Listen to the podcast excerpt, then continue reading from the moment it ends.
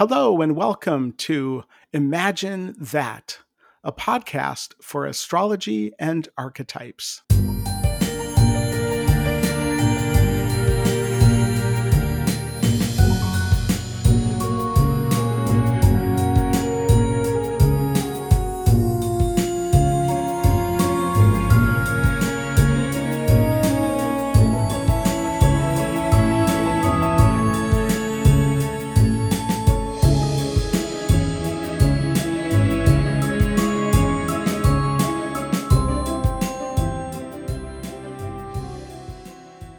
Welcome to the first episode of Imagine That, a podcast for astrology and archetypes. I'm your host, Shawn Nygaard. What's in store for this first episode, the debut, the premiere? Well, first, I'm going to introduce myself and say a little bit about who I am. And then I'll introduce the podcast and what you can expect.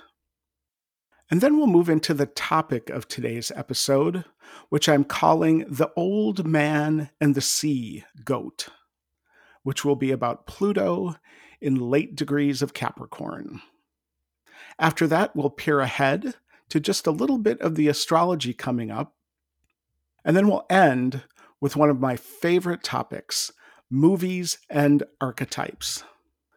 There's a lot in store, so let's get going. So, first off, who am I? Like I said, my name is Shawn Nygaard. I'm an astrologer based in Minneapolis, Minnesota, and you can find me on the web at imagineastrology.com. I'm a tutor for MISPA, the Mercury Internet School of Psychological Astrology, based in London and run by John Green. I've spoken at a number of the astrology conferences, such as the Conference of the Astrological Association of Great Britain, the NCGR Conference, UAC, SOTA, and NORWAC. I've spoken at the Minnesota Jung Association, and I've presented for a number of different astrology organizations around the world. I'm also a writer. I've been published in the Well-Being Astrology Guide in Australia and you can find a number of my articles in the Mountain Astrologer. And I'm a graduate of the CMED Institute in Chicago, where I studied archetypes and symbolism with Caroline Myss. That's a little bit of my astrology background. I've also, all of my life, been a lover of popular culture. When I was a kid, I would go into downtown Minneapolis every week to Shinders, the newsstand, and I would buy Billboard magazine. I'd take it home and I would track the Hot 100 songs of the week. And I never missed an episode of American Top 40 with Casey Kasem. I remember discovering that show on the radio like it was yesterday. They were playing all the great songs, counting them down, and you can imagine my surprise when they got to number one, the first number one song I was ever going to hear, and I had no clue what it was. Hadn't heard it before. It was Bette Davis Eyes by Kim Carnes, a song I, of course, grew to love. I've listened to pop music all my life, in addition to other kinds of music. When I started buying albums, or more accurately, cassettes, I would read the credits. I'd learn who wrote what songs, who wrote the lyrics, who wrote the music, who wrote music and lyrics, who produced the album. I would memorize everything. And this love of music eventually led me to study music production, which, in a strange turn of events, is actually how I became an astrologer. But that's a story for another time. Other inspirations include Carl Jung, the founder of analytical psychology, and James Hillman, the Jungian who founded archetypal psychology. I love literature, so I love Toni Morrison. I love reading. When I was a kid and I read science fiction and fantasy, my favorite book of all time became Weaveworld by Clive Barker. Subtitled An Epic Adventure of the Imagination about a world inside of a carpet. I love RuPaul. And when it comes to music, in case you're wondering, my first ever favorite song and my favorite song of all time is Gloria by Laura Branigan. So, next up, why imagine that? Why would I call a podcast about astrology and archetypes Imagine That? There are many ways to address this topic, but the backdrop and the starting point is, for me, that I'm interested in the soul. I'm interested in soul life, in the life of the psyche, what archetypal psychology would refer to as soul making, soul making as the backdrop of life. And I wonder a podcast about soul? Is that even possible? After all, one of the things they say about the soul is that it loves to hide. That's helpful. So I'm hoping the soul decides to show up along the way. But it's such a big topic. I mean, it's what Carl Jung spent 18 volumes of his collected works writing about and exploring. It's what James Hillman wrote essay after essay after essay and book after book about, and workshop after workshop presented about. It was obviously the topic of his best selling book, The Soul's Code the soul as an animating force in life. But if we stick with Carl Jung, who was born in 1875, and we go to his huge book, Psychological Types, which is volume six of the collected works. In that book, he has a section called Definitions. And in the definitions, he clearly says that the primary activity of the soul is imagining. The primary activity of the soul is imagination. It's as easy as that. It's also as complicated as that because there's nothing easy about the imagination. Hillman is quick to say that we live in a time when the imagination is in disarray. We don't even know what it is. So, to give you an idea of where I'm coming from when I talk about the imagination, this is the great imagination, the visionary imagination. It's the imagination that emerged in the Romantic era in the late 1700s into the early 1800s and throughout the 19th century. It's the imagination John Ruskin back then was referring to when he said, strictly speaking, the imagination is never governed. It is always the ruling and divine power. Now, that's something to think about imagination as a ruling power. And keep in mind that part that the imagination is never governed. We'll revisit that a little later along the way. And to take this a step further, I was listening to a podcast called The Mythic Masculine with Ian MacKenzie as the host, and Ian was interviewing the Irish poet Alan Cook. And I just love something that Alan said. He said, Trust your soul. It knows how to play the long game. And if we go back to Carl Jung and the primary activity of the soul being imagination, I can take what Alan Cook says and understand trust your imagination. And that is a tricky one but that's what we'll be exploring throughout the episodes of this podcast. What does this have to do with astrology? Well, there's a reason we can talk about the soul and imagination and Carl Jung and then add in astrology. There's a reason all of these things can be packaged together. It's thanks to the exquisite research of Liz Greene, the astrologer and Jungian analyst, that we now know Astrology was a foundational piece for Jung in developing his psychology. It wasn't the only foundational piece, but it was a major one. For all intents and purposes, Jung was an astrologer. This is why, for example, his four main psychological types align so well with, say, the four elements. The dynamic of thinking lines up with air. The dynamic of feeling lines up with water. The dynamic of sensation lines up with earth. And intuition aligns with fire.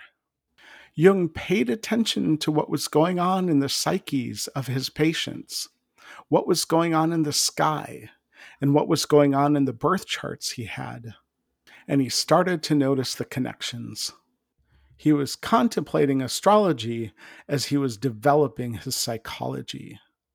It wasn't a secret, it sprinkled throughout the collected works, but he also didn't make a big deal about it.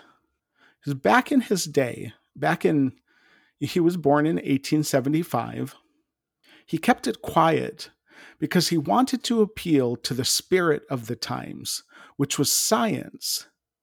As psychology was emerging, he wanted it to be taken seriously as a science. And if that was the case, you didn't talk too much about astrology back then. So, this too we will explore in this podcast. Now, before getting into today's topic, there's another factor to consider here, and that is The Red Book by Carl Jung. Jung began writing this in late 1913 at a time of crisis in his life. And it wasn't published until October 19th, 2009. Incidentally, under a Jupiter Chiron Neptune conjunction in the sign of Aquarius. But Jung found himself in crisis, where he felt he had lost connection with his soul. And it's kind of important as a psychologist to stay connected to the psyche. Jung had been going about his life developing psychology, befriending Sigmund Freud and unfriending Sigmund Freud, getting his own works published, and then he hit a wall. He felt like he had lost connection with his soul. So, what did he do? He decided every night to spend time reestablishing that connection. So, night after night after night, for weeks and months, Jung spent time doing what? Paying attention to his imagination. It's what he would call active imagination. What was his imagination up to? He would write this down and describe all of the events of his imagination. And through this, he did reestablish connection with his soul. It took his soul 25 days to show up. It took that much dedication for it to show up. But it changed Jung's life. And from that point on, he went on to write Psychological Types, the book I mentioned earlier, as well as the rest of the collected works.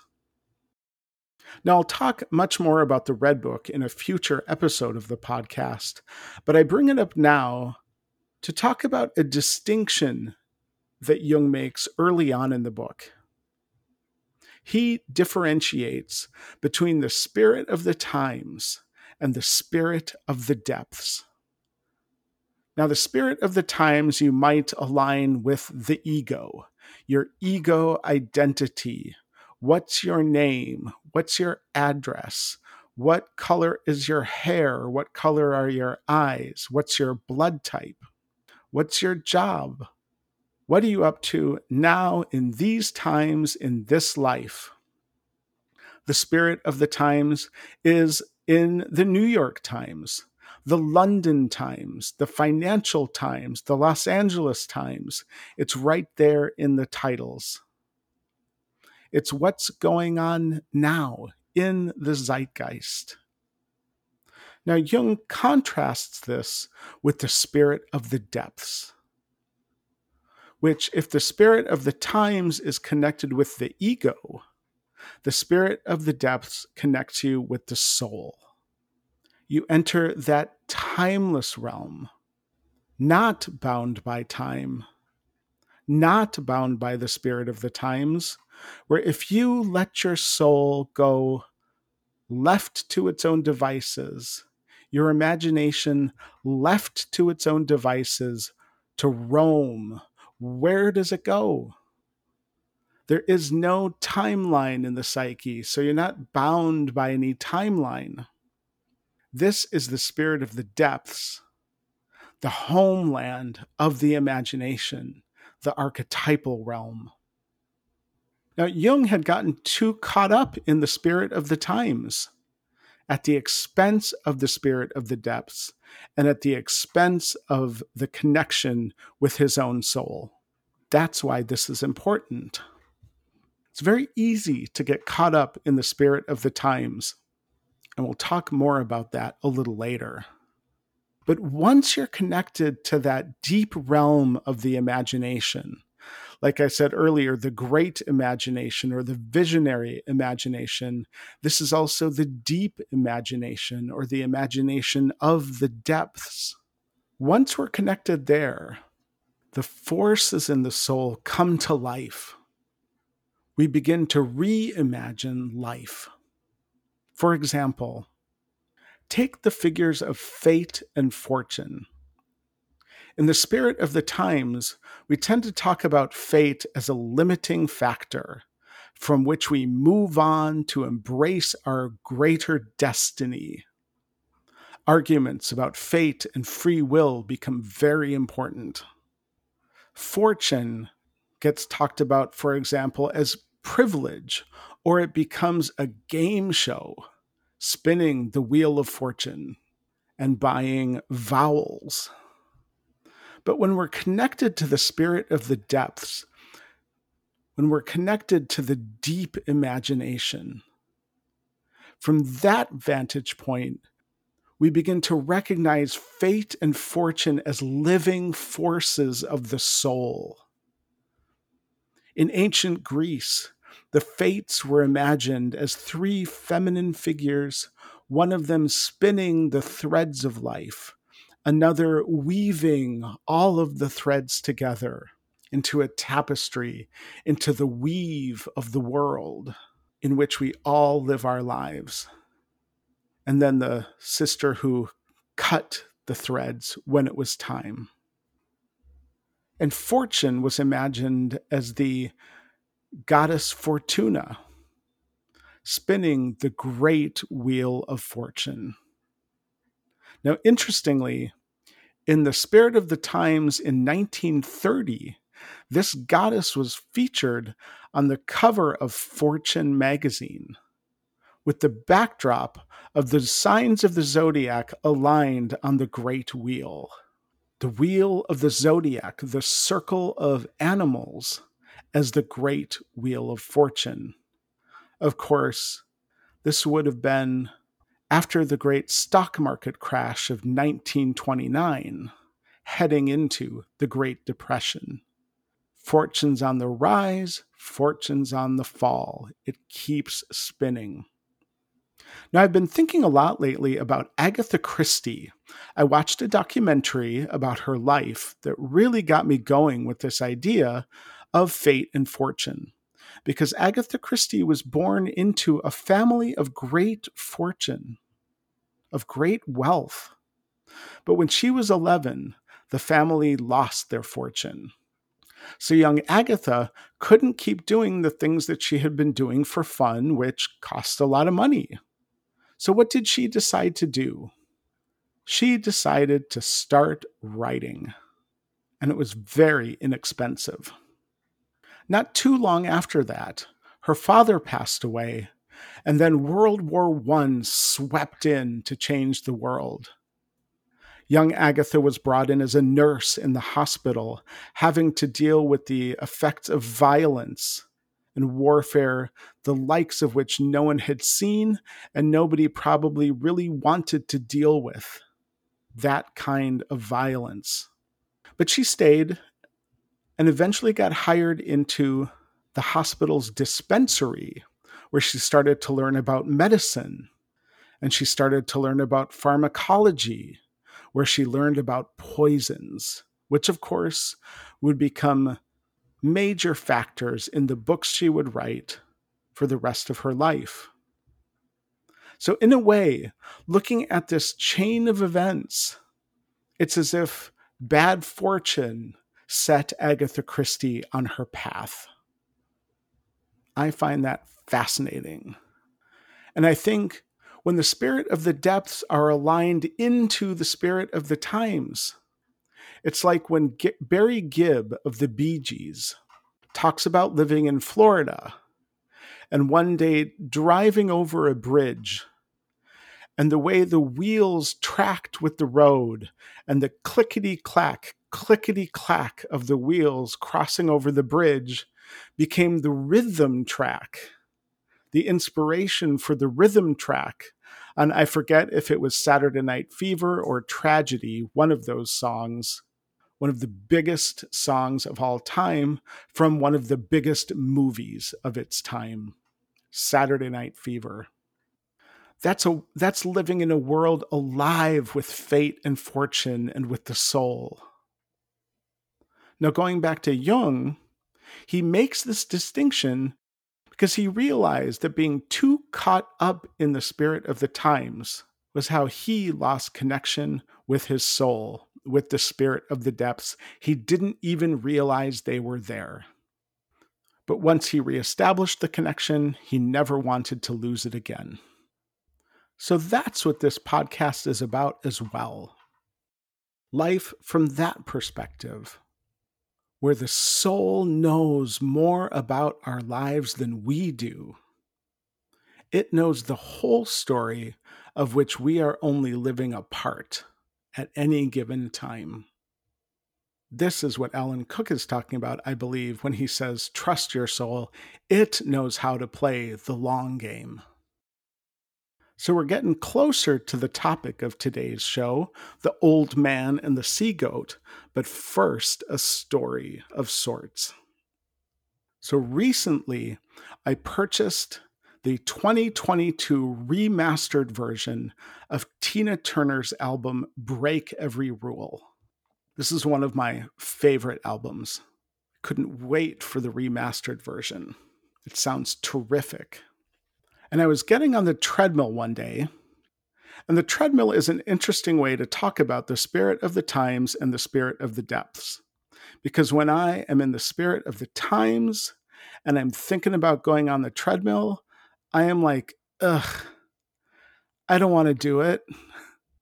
But once I get on and I put on my headphones and I'm listening to Break Every Rule, What's nice about the treadmill in the spirit of the times is that my options are limited when I'm on it.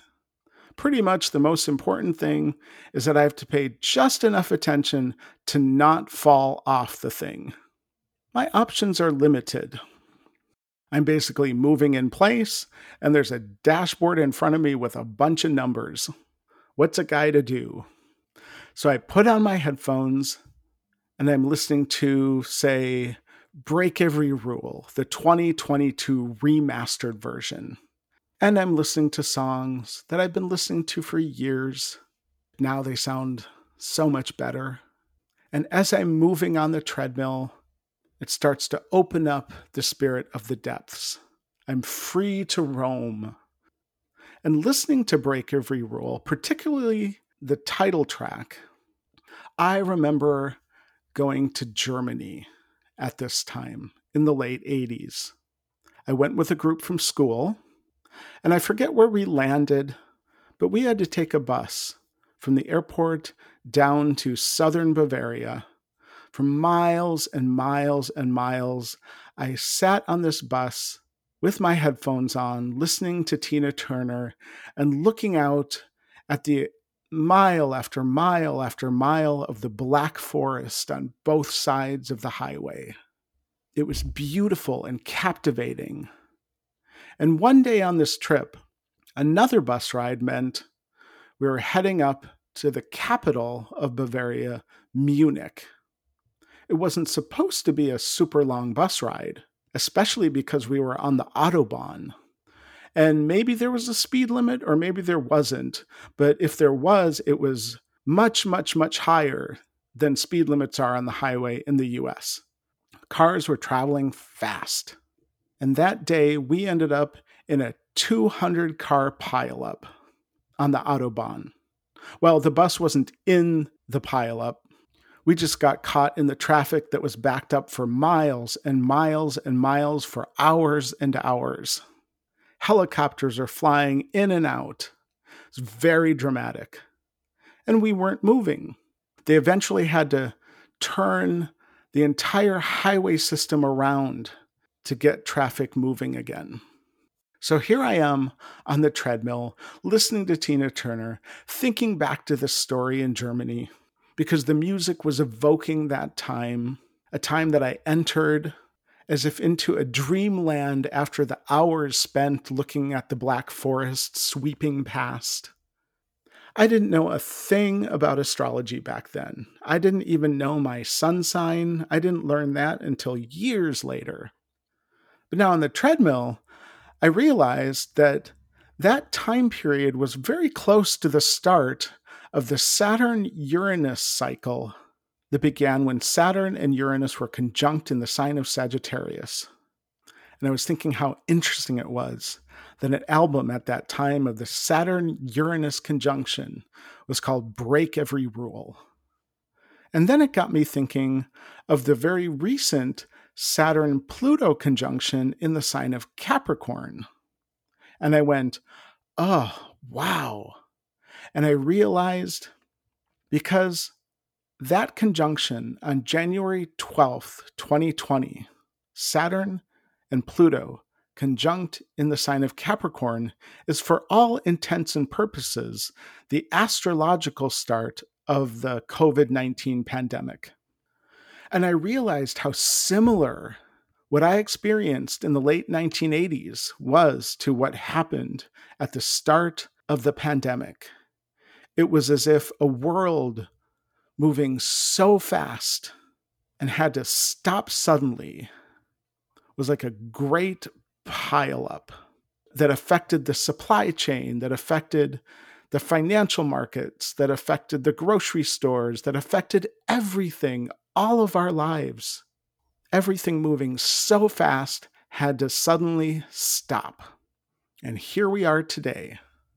And I don't know what it was like for you, but that time at the start of the pandemic, I was a bit scared, probably like everybody else.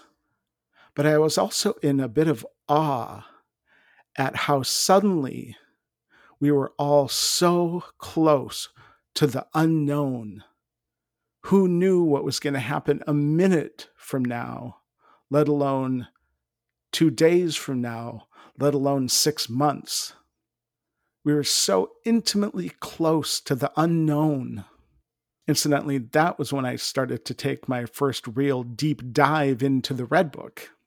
But I was also reading a book at the time called Station 11 by Emily St. John Mandel.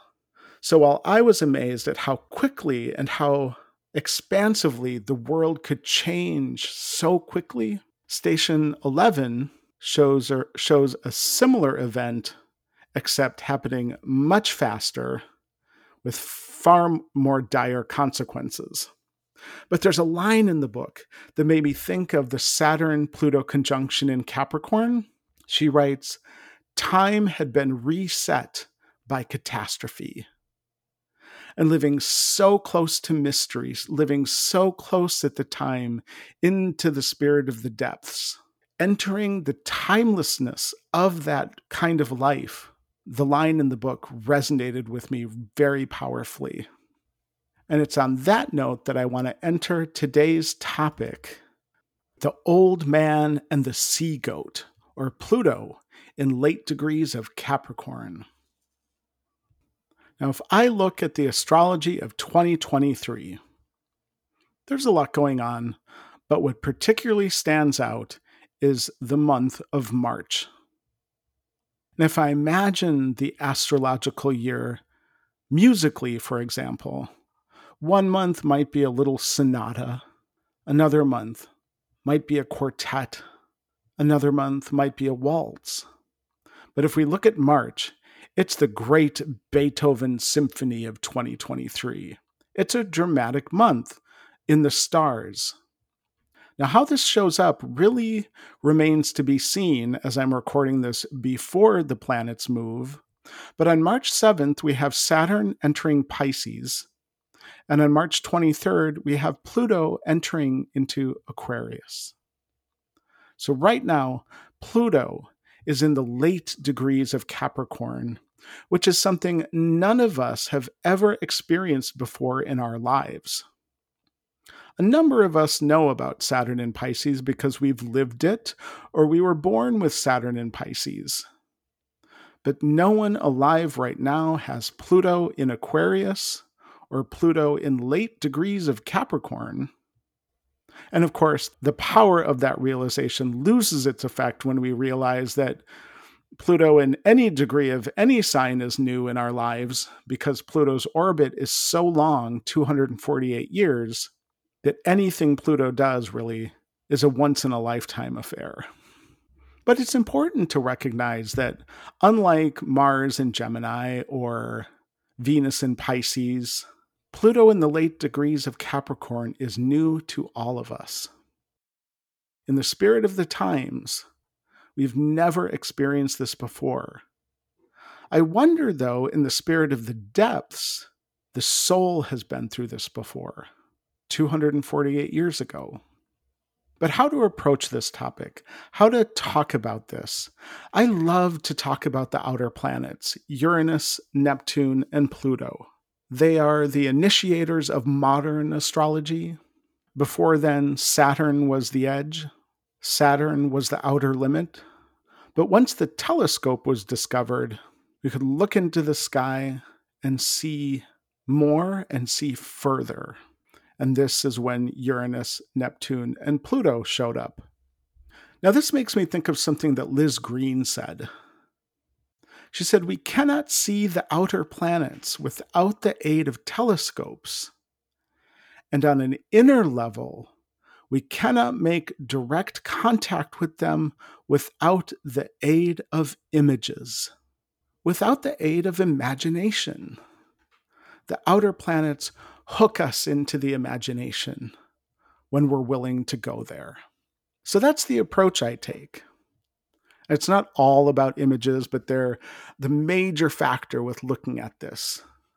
So, to talk about Pluto in late degrees Capricorn, I first want to take a step back.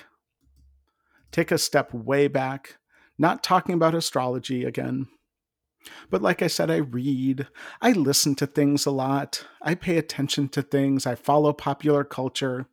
And one day I was listening to a, a talk from Azar Nafisi.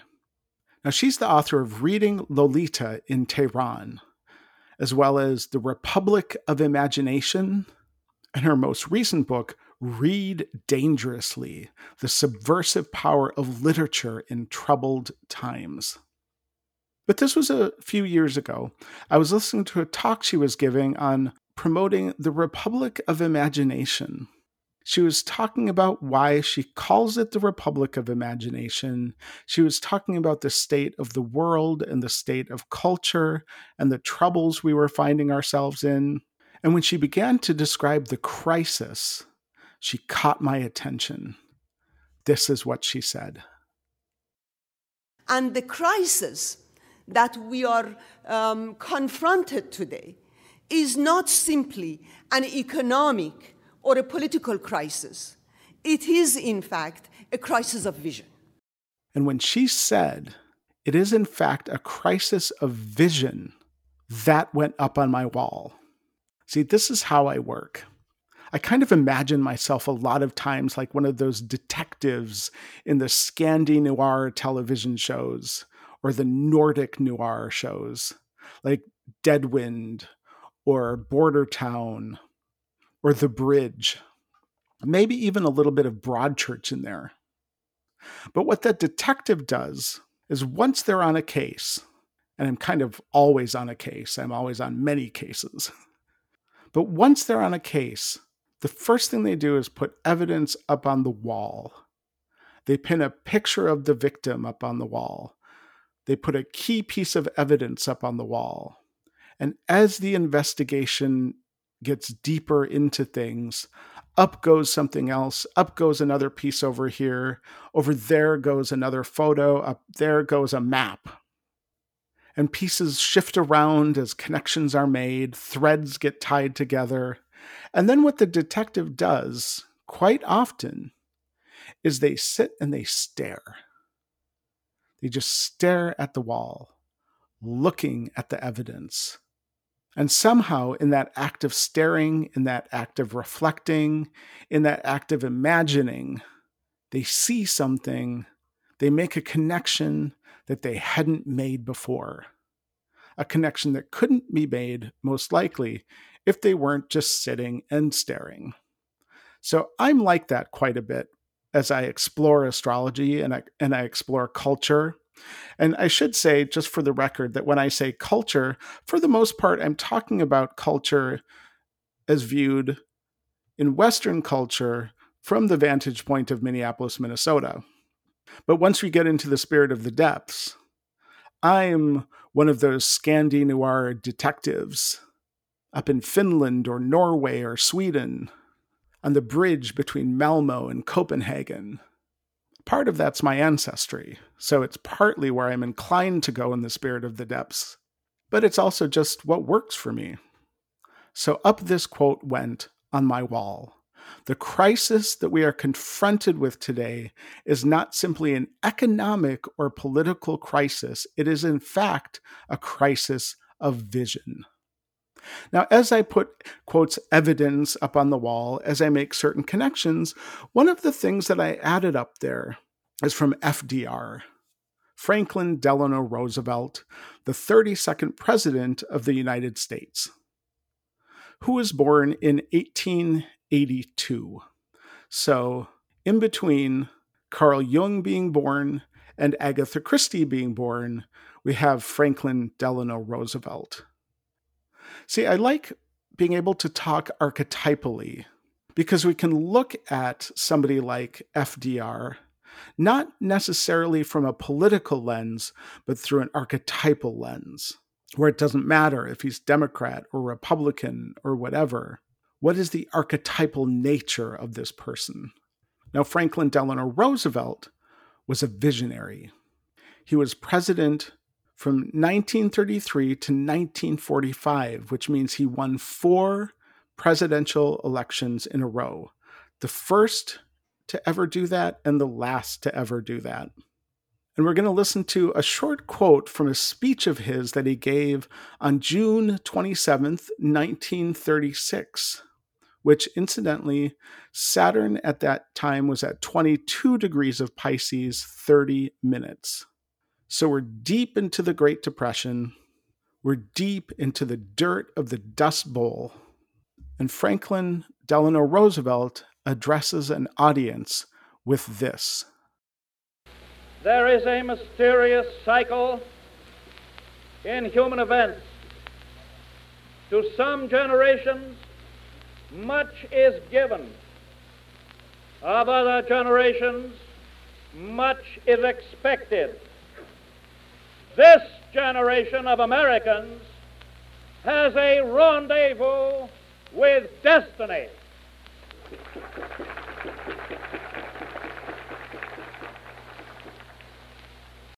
So I wanted to play that because in those 30 seconds, he packs so much. He refers to a mysterious cycle in human events a politician referring to a mysterious cycle in human events. He opens it up to the generations. And when he says, this generation of Americans has a rendezvous with destiny, he's using visionary language. It's the same kind of language that Abraham Lincoln used when he referred to the better angels of our nature, or he referred to the mystic chords of memory. And to be honest, I can't think of a single leader today who speaks like this. Franklin Delano Roosevelt was connected to the spirit of the depths. He was a president with imagination. Without going too much into his astrology, he was born with a Jupiter Saturn Neptune conjunction in the sign of Taurus, with Pluto further down the way in Taurus. He was also born with a Cancer moon. So he was well equipped archetypally and imaginatively, with Taurus being a money sign and an agricultural sign, to lead during a great financial crisis and ecological crisis in the 1930s. Not to mention providing emotional security during a time of enormous emotional insecurity. And he did it all with polio. He couldn't walk. Now, archetypally, this is where I've heard Caroline Myss talk about the fact that at the start of the Great Depression, the language in the newspapers was that the country, the United States, was economically crippled. And here we elected a president with polio. And then, as the Great Depression began to ease, the language in the news, in the spirit of the times, connected to the spirit of the depths, was that the country was back on its feet again. This is the power of the archetypal perspective. So FDR went up on my wall. And then I was watching a TV show. I was watching a really interesting, really fascinating show, a well done show called Rectify. It's about a young man who went to prison for murder and ended up on death row for the crime he committed. But 18 years later, he was released from prison, exonerated when new evidence came to light. So out he goes after 18 years of living in a tiny concrete prison cell out into the great wide world. And as I was watching the show, moving through the episodes, in the same way that Azar Nafisi's statement about a crisis of vision caught me, this man released from prison and living in the wide world for just a few days said to his mother, I think I need glasses. So he goes to the eye doctor, and the eye doctor gives him a diagnosis and says, Well, it's mild, the nearsightedness. There's a thing called near work myopia. The muscles lock into near focus from prolonged use at closer distances or from lack of use at longer distances. So imagine living in a tiny prison cell of concrete walls talk about prolonged use at closer distances. And then getting out into the world again. How does it look after 18 years? So his vision diagnosis went up on the wall. And now we move into an article that I wrote that was published in a recent issue of The Mountain Astrologer. Happens to be the Capricorn issue of 2022 the winter solstice issue. It's issue number 224. And the article I wrote is called Pluto in Aquarius When the Center Cannot Hold. Now, you can find this issue to purchase on mountainastrologer.com. You can buy the digital copy of the issue, or you can buy the physical copy of the issue, or you can buy both or you can subscribe to the Mountain Astrologer digitally or physically or both. I recommend any and all of the above. But it's in issue 224 that you can find this article Pluto in Aquarius When the Center Cannot Hold. Now, the article is about Pluto in Aquarius, but what I do at the beginning of the article is talk about where we are at before Pluto moves into Aquarius, where we are at essentially on the eve of Pluto moving into Aquarius after first moving into Capricorn in 2008. It's been a while. Pluto's slow move through Capricorn. So, what I want to do now is read a section from the article. It's a long article, so this is just a one section from the beginning. And this is called Zeitgeist. This is the hour of lead. Pluto's shift from Capricorn into Aquarius is a massive archetypal shift that may or may not be felt immediately. In his book Revisioning Psychology, depth psychologist James Hillman described archetypes this way Let us imagine archetypes as the deepest patterns of psychic functioning, the roots of the soul governing the perspectives we have of ourselves and the world. End quote. Pluto works in the invisible depths the depths of the psyche, the roots of the soul, whether that is the soul of a person or a culture.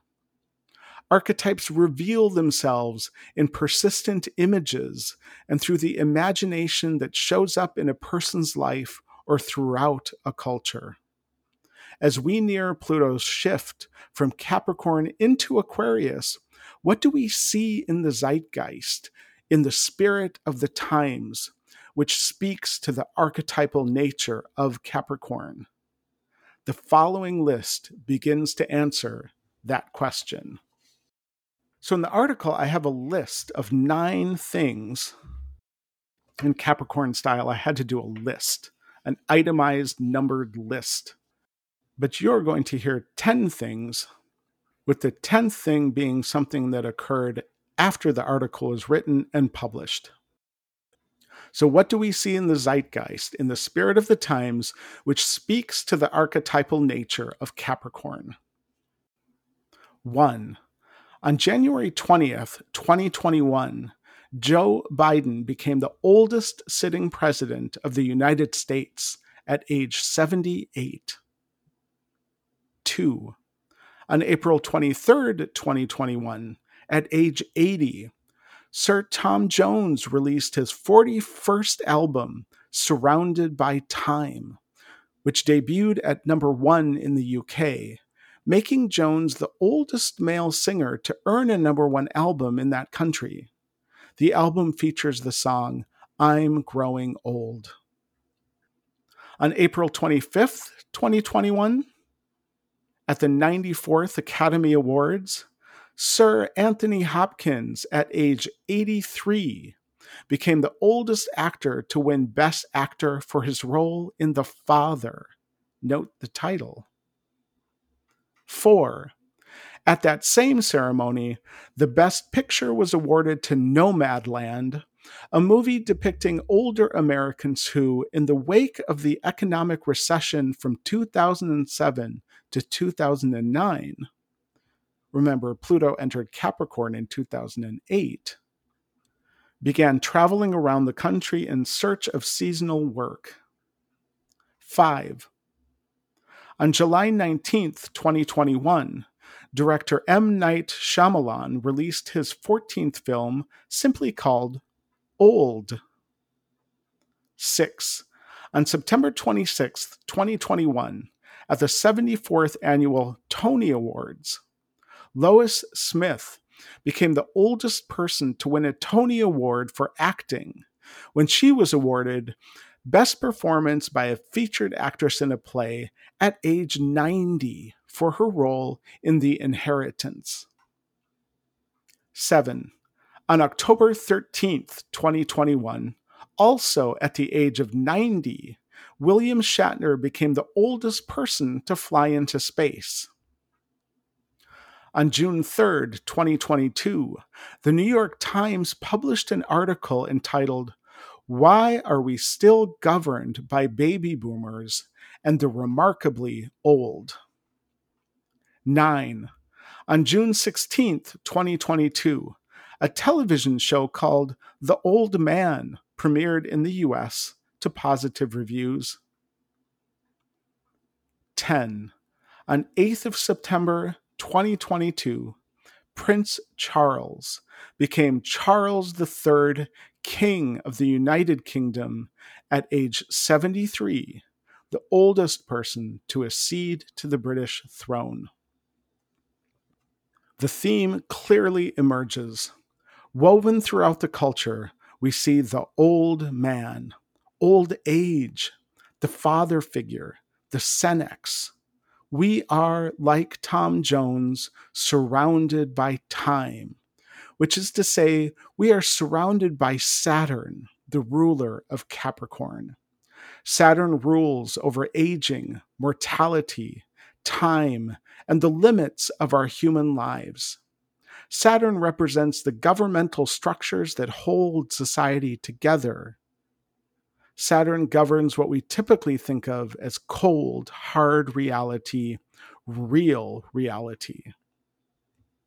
If we go back to Hillman's understanding of archetypes as the roots of the soul governing the perspectives we have of ourselves and the world, and we hear again the question posed in the New York Times why are we still governed by the remarkably old? We now hear an archetypal question we can begin to see how profoundly domineering Saturn's rule is over our ways of life as a culture. He is currently the authoritarian governing our perspectives. So there's another list in the article, and I won't read the whole thing, but I wanted to point out that Saturn shows himself yet again as a significant figure looming in the backdrop of our culture via the presence of walls and prisons. So, this is where re- that scene from Rectify fits into things. But interestingly enough, here are three more items. One, at the Tony Awards on June 9th, 2019, Hadestown won the award for Best Musical. The show, 10 years in the making, ends Act 1 with the remarkable and stunning song Why We Build the Wall. Sings Hades, Pluto's Greek counterpart, We Build the Wall to Keep Us Free. Next, a wall featured prominently in the global television phenomenon Game of Thrones. A massive wall, this one built between the living and the dead. And in her Netflix documentary 13th, released on September 30th, 2016, Ava DuVernay includes a chart showing the US prison population numbers from 1970 when the prison population was 357,292 to the present US prison population, which is around 2.5 million. The chart shows the numbers begin to skyrocket around 2008 when Pluto first entered Capricorn. Now, to add one more thing that isn't in the article, I'm going to read a very short passage from one of my favorite authors, Olga Tokarczuk, the Nobel laureate of 2018. This is from her book Drive Your Plow Over the Bones of the Dead. It's a book that was first published in Poland in 2009. Then it was translated into English and published in the US on uh, 13th of August 2019. So we're still in the Pluto and Capricorn era. Now, her main character is an elderly woman who says, I grew up in a beautiful era now sadly in the past. In it, there was great readiness for change and a talent for creating revolutionary visions. Nowadays, no one still has the courage to think up anything new. All they ever talk about round the clock is how things already are. They just keep rolling out the same old ideas. Reality has grown old and gone senile. After all, it is definitely subject to the same laws as every living organism it ages. So, to me, this all starts to put together a really significant picture of Pluto in the late degrees of Capricorn. Now, to see where I go with this in the article, to head into Pluto and Aquarius and to read about thoughts about Pluto and Aquarius, you can read the entire article, which you can find, like I said, in the Mountain Astrologer, issue 224, or at the launch of this podcast, you can find the article published on astro.com. And it's the top article on the front page Pluto in Aquarius When the Center Cannot Hold by Shawn Nygaard. Now, if you discover this podcast five years down the line, you may have to dig a little deeper into astro.com to find it, but it should be pretty accessible for quite a while. And I have to give a little shout out to my friend Adam Elenbaas over at Nightlight Astrology. Because we went to lunch one day and I was talking about Pluto and Aquarius in this way. And he actually encouraged me to put it together in a webinar, which I presented in one of his speaker series at Nightlight Astrology. So thank you, Adam. Now, all of this leads me to want to say a little bit more about the planet Saturn. Capricorn is ruled by Saturn, but so is Aquarius. So Pluto is moving from one Saturn world sign into another. So even though the nature of Capricorn and Aquarius are very different, Saturn is still looming there in the background. And one of the main reasons I wanted to start talking about this and writing about it in the article is because Pluto and Aquarius will be asking us to bring something new to the table. It wants fresh air, it wants new ideas, it wants invention, and it wants innovation. So, how do we move from, from a culture in which old has such a hold into something new? Well, first, it's important to say that that list of items of old, focusing on old, it can be looked at literally, but more importantly, is that this is what's going on in the spirit of the depths. This is where Saturn has the hold on things, which means I'm not actually talking about old people. I'm talking about the archetype of old. And when it's an archetype, it can affect anybody of any age, anywhere. You can be 16 and talking about health issues of an, like a 90 year old.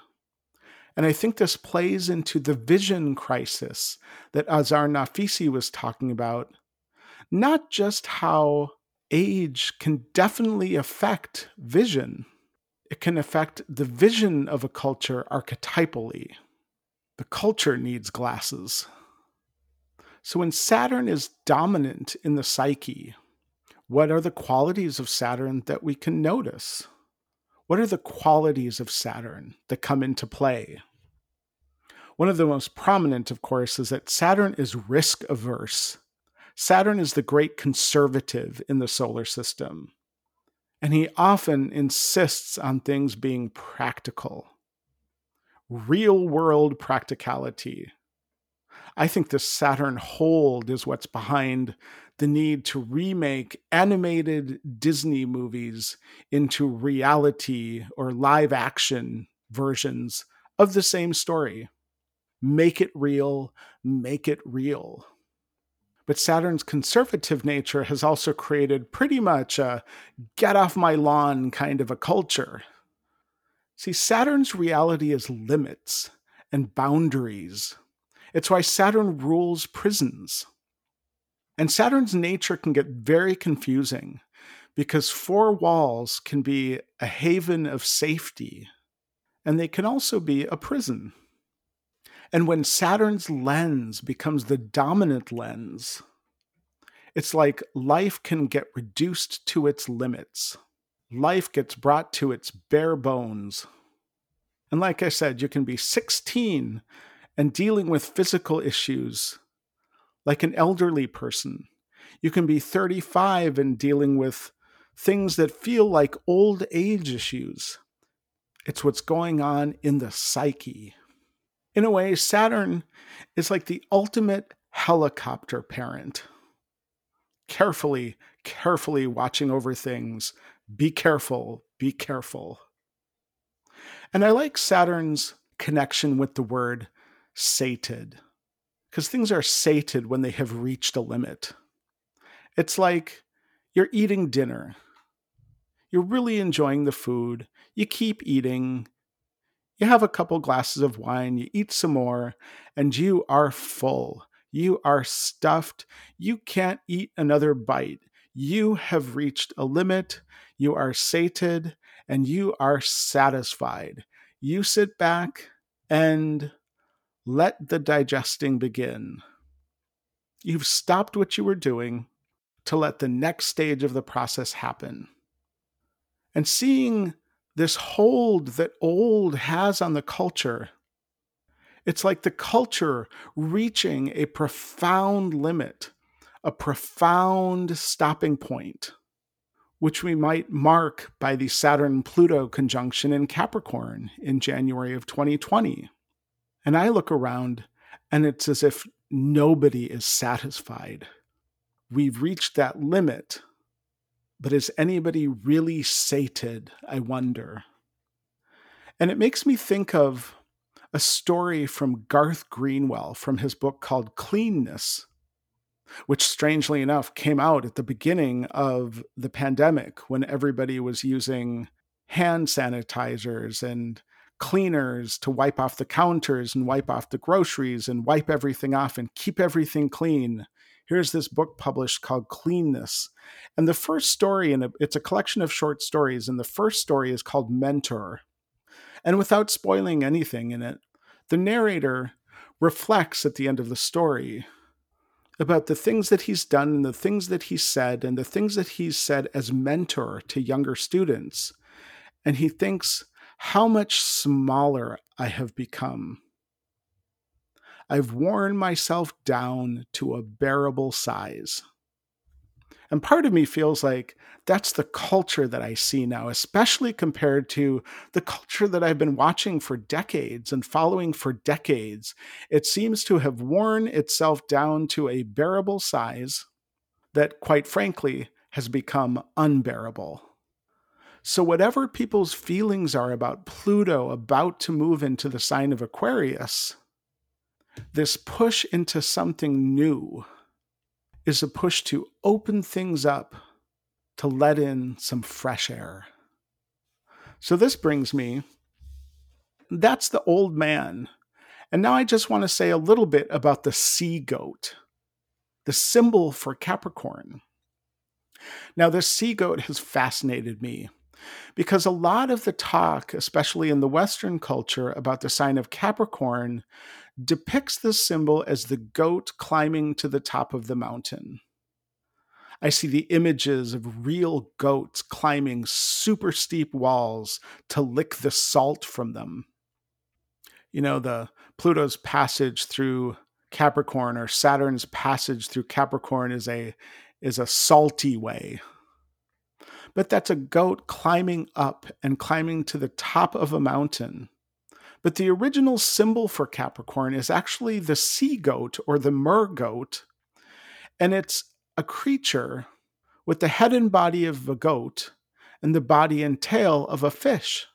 It's a sea creature that lives under the earth in the aquifer, in the reservoir of water under the earth. So, being that detective like Scandi noir detective staring at the wall, I have wondered for quite a while how to reconcile this image of a goat climbing to the top that's obviously had the sea creature part of it cut off to make the trip. And it becomes a symbol of ambition climbing to the top. With this sea goat living in the depths. And what I want to do is give the goat its fishtail back. And when I go back to ancient Mesopotamia and the way they looked out at the stars and imagined into them. They created a story told through the stars over the course of a year. And that story for them begins on what we call the winter solstice. Now, one version of the story of the sea goat itself is that this is the figure of Enki, or the master shaper of the world.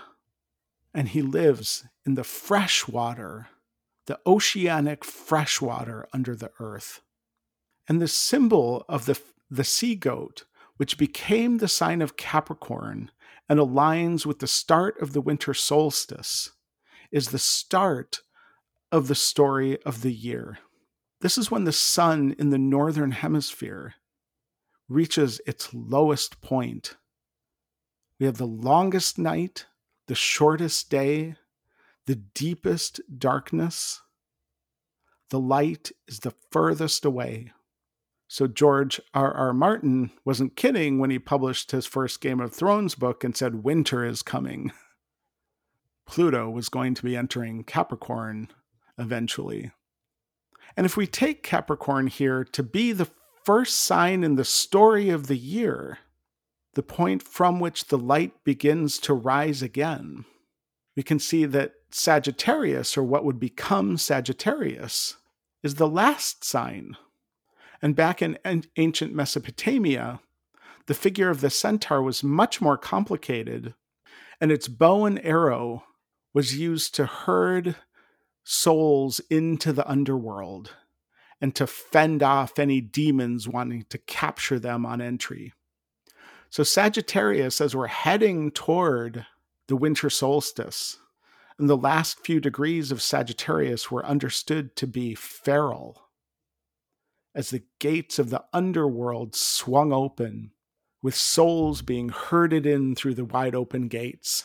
This is the figure of the centaur. And now I find it super interesting that the centaur of Sagittarius and the sea goat of Capricorn are the only two mythic figures in the entire zodiac. There are myths behind the other figures, but the ram of Aries, the bull of Taurus, the crab of Cancer, the lion of Leo, all of the other symbols you can find in the natural world or the human world. And maybe one day one of us will run into a centaur, or one of us will go swimming and will come across a sea goat. But it hasn't happened yet. But these are the two mythic figures. These are the two imaginary figures in the zodiac. It's as if to say, everything begins in imagination and ends in imagination and begins again in imagination. And then I was wondering about the imagination of this sea goat, how to describe it. And really, what it comes down to is that ruled by Saturn, the imagination of the sea goat is architectural in nature at the winter solstice, at the outset of the sun beginning to rise again. This is the architecture of the sea goat, who wants to put in place a structure that can hold civilization intact. As a starting point, it imagines a structure that can hold new life as it begins to emerge from the depths. And because this is the watery part of the sky, Capricorn, the sea goat, Aquarius, the water carrier, Pisces, the fish, the move for Capricorn into Aquarius, the water carrier, is this water, this new life moving upward. Once that structure is in place and life begins to emerge, it's, it's as if Aquarius provides new ground, innovation, and invention as a follow up from Capricorn. So we get structure, we get living into the structure of society. Where, oh, I think we need to change things up. We've hit a limit. We need to grow past this. We need a new structure. We need a new idea to take us a step further. And then in Pisces, the water sign of the fish it opens it up to all the potential of the imagination, where anything is possible, where we begin to follow the dream, ready to emerge into the world in the spring in the sign of Aries. So, in a sense, if Pluto in Capricorn has brought us walls and limits and a crisis of vision, Pluto in Aquarius wants us to go beyond the wall. I think just now of that movie Maze Runner with its huge walls as a maze that the main characters are trying to get through the maze, get through the labyrinth, to get to the other side out of this confined space. The move into Aquarius is the move into that more open space. So, on that note, I want to just quickly look ahead because it's not just Pluto's move into Aquarius coming in March, it's Saturn's move from Aquarius into Pisces. Now, just because planets are changing doesn't guarantee anything. But one thing I note is a likely change of tone that becomes possible when Pluto moves out of Capricorn and Saturn moves into Pisces, where Neptune has been traveling for quite a while now. And when I talk about Neptune, and in particular Neptune in Pisces, I call it Neptune's immensities. This is the immensities of the ocean. Neptune is the god of the ocean, the god of the sea. So when planets have been moving through the sign of Capricorn, Capricorn is ruled by Saturn, and the planet Mars is exalted in Capricorn. And these two planets in traditional astrology are called the malefics.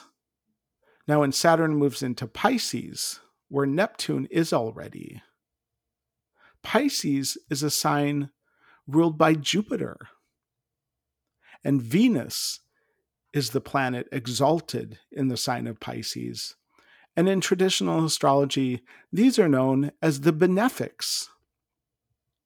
So even though it's Saturn we're talking about, Saturn moving into the immense sign of Pisces that makes me think of Toni Morrison, who was born with the sun in Aquarius and a Pisces moon.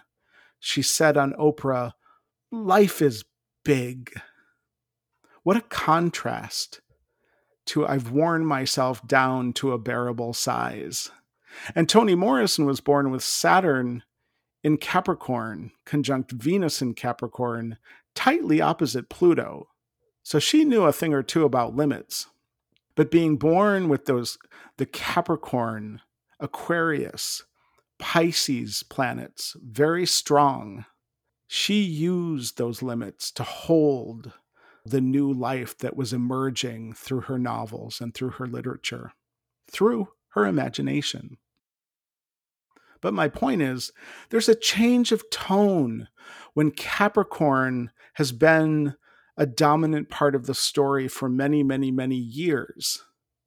It can obscure the immensities of Pisces, and it can obscure the benefic part that comes along with planets moving through the sign of Pisces. And the move into Pisces makes me think of, for example, the spirit of generosity but Capricorn times can make the spirit of generosity seem almost naive. But it's important to note in myth, Jupiter was not swallowed by Saturn. So Jupiter wasn't buying any of what Saturn was selling. Which is why I bring up this idea of the change of tone when Pisces becomes much stronger, even when it's Saturn is that it can be a switch from a get off my lawn culture to more of a spirit of generosity and the start of a new kind of openness, the start of a willingness to follow a dream, which is what we'll talk about in one of the next coming up episodes focusing on Saturn in Pisces. A hint of which we get, and it's actually more than a hint, is that Jim Henson was born with Saturn in Pisces. And one of those formative movies from my childhood was the Muppet movie.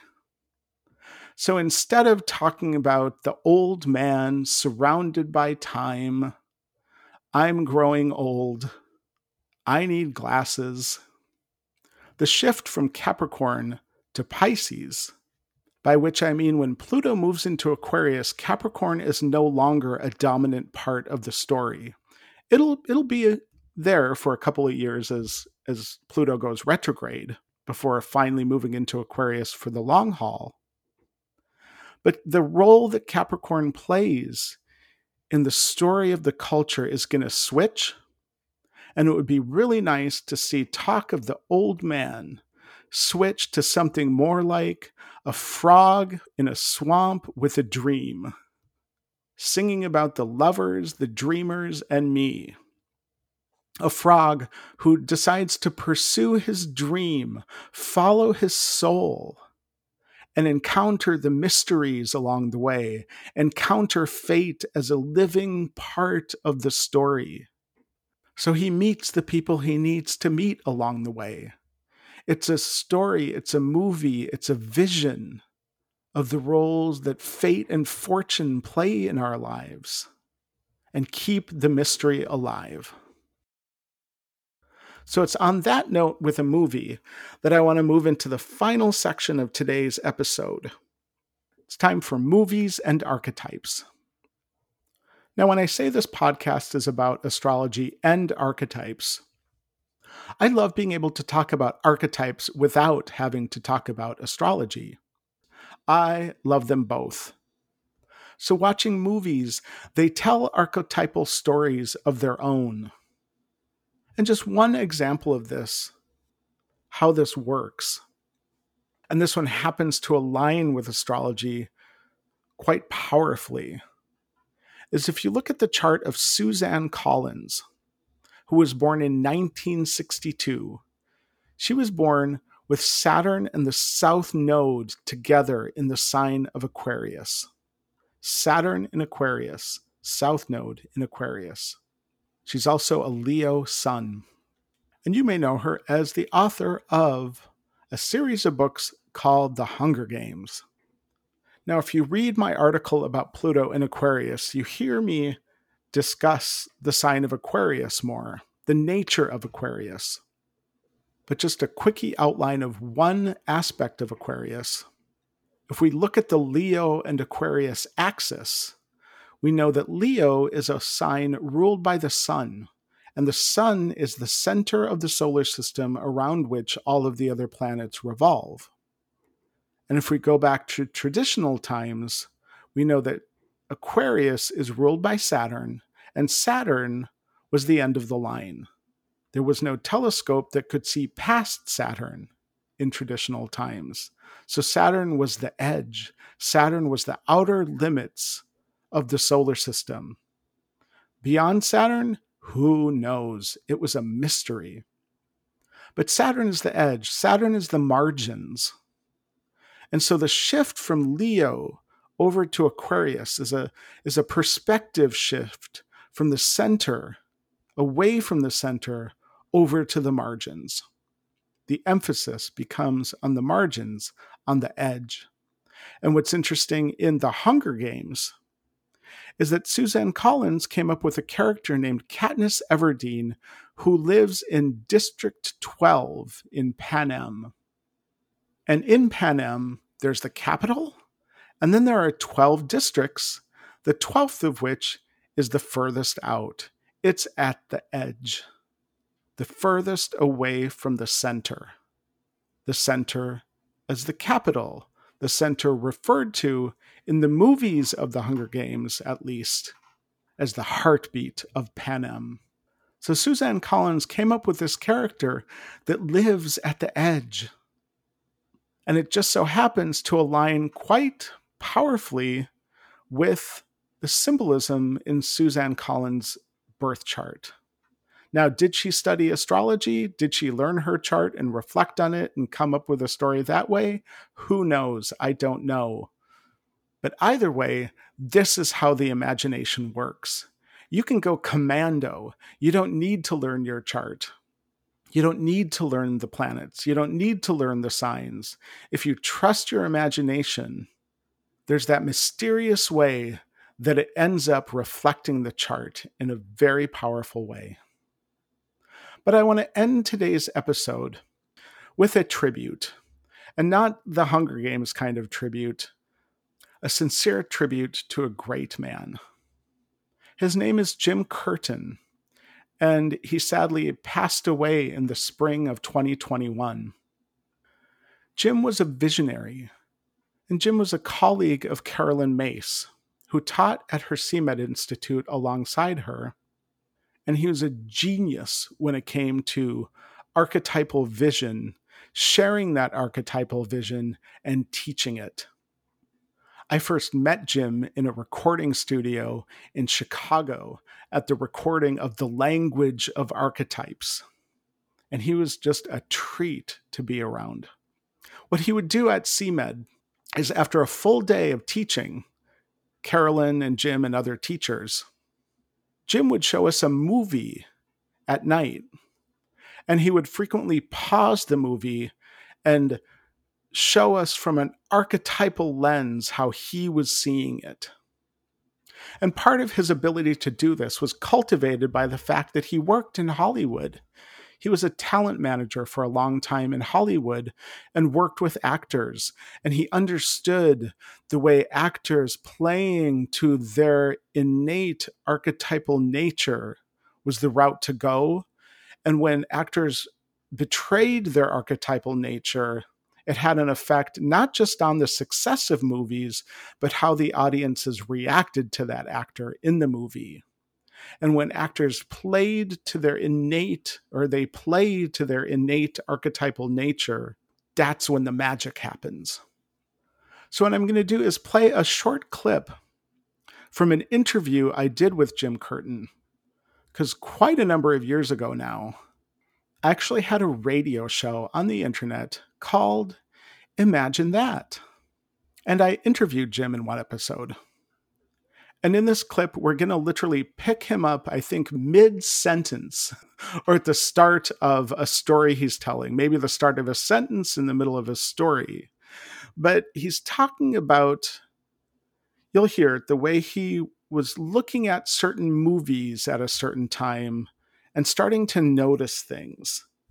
And I asked Jim about this in the interview because it was one of the first things I ever heard him teach, and I thought it was brilliant. So I wanted to share this with everybody. The clip is about five minutes, so I'm going to end with that clip. So I want to say thank you for listening to the first episode of Imagine That, The Old Man and the Sea Goat. This is Shawn Nygaard, and you can find me on the web at imagineastrology.com. You can find the article I referenced in issue 224 of the Mountain Astrologer, or you can find it on astro.com, Pluto in Aquarius, when the center cannot hold. Coming up in April, and you can find more information on my website, I have a webinar coming up for the NCGR group in San Diego, where I will talk about Saturn in Pisces and Pluto in Aquarius, and I'm calling it Dream Time and the World to Come. And then down the line in November for a group in Australia, more information to come, I'll be doing a workshop on Saturn and Pisces and the relationship between Saturn and Neptune. But for now, I'll sign off and I'll leave you with the visionary wonder Jim Curtan. And at that time, and you know you know this part of it very well, um, I'd been puzzling why the movie Titanic was such a huge success. I love this because, because I knew. I mean, I people kept going to see it over and over, and I know it wasn't just for the for the spectacle of it. You know, mm-hmm. I I found, and I'll go back to something else in a minute with John Travolta and people going to see movies over and over.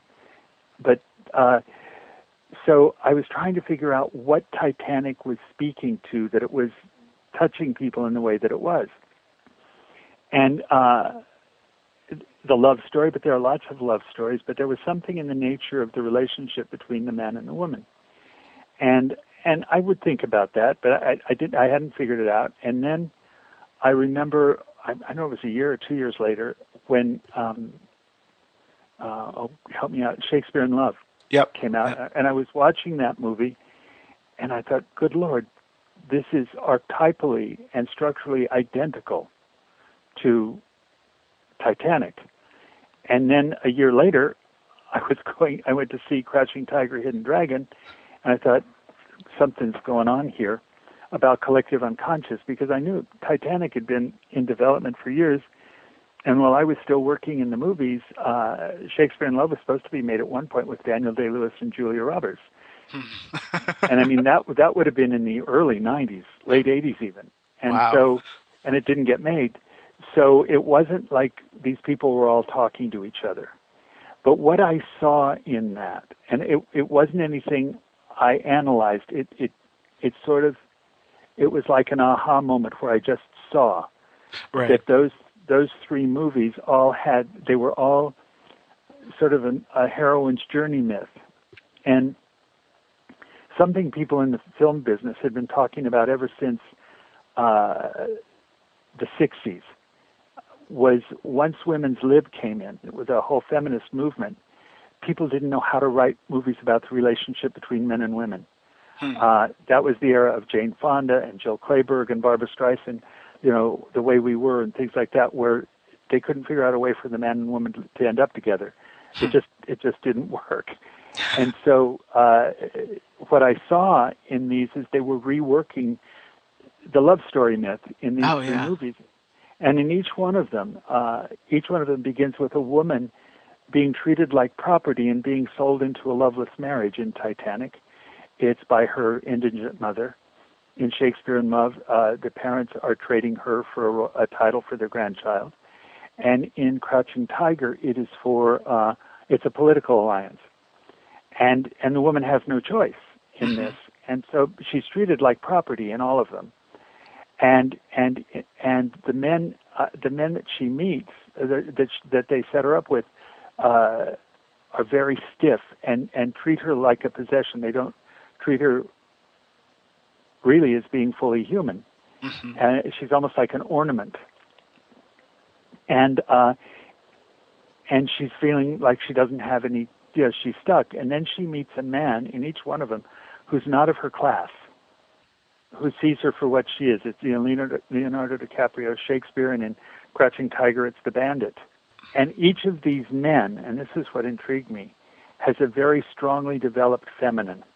Mm-hmm, and mm-hmm. and this is important because uh, if you look in each one of those, at one point the woman initiates the lovemaking, hmm. and if you look at it, the, the the men they're supposed to marry are very rigid.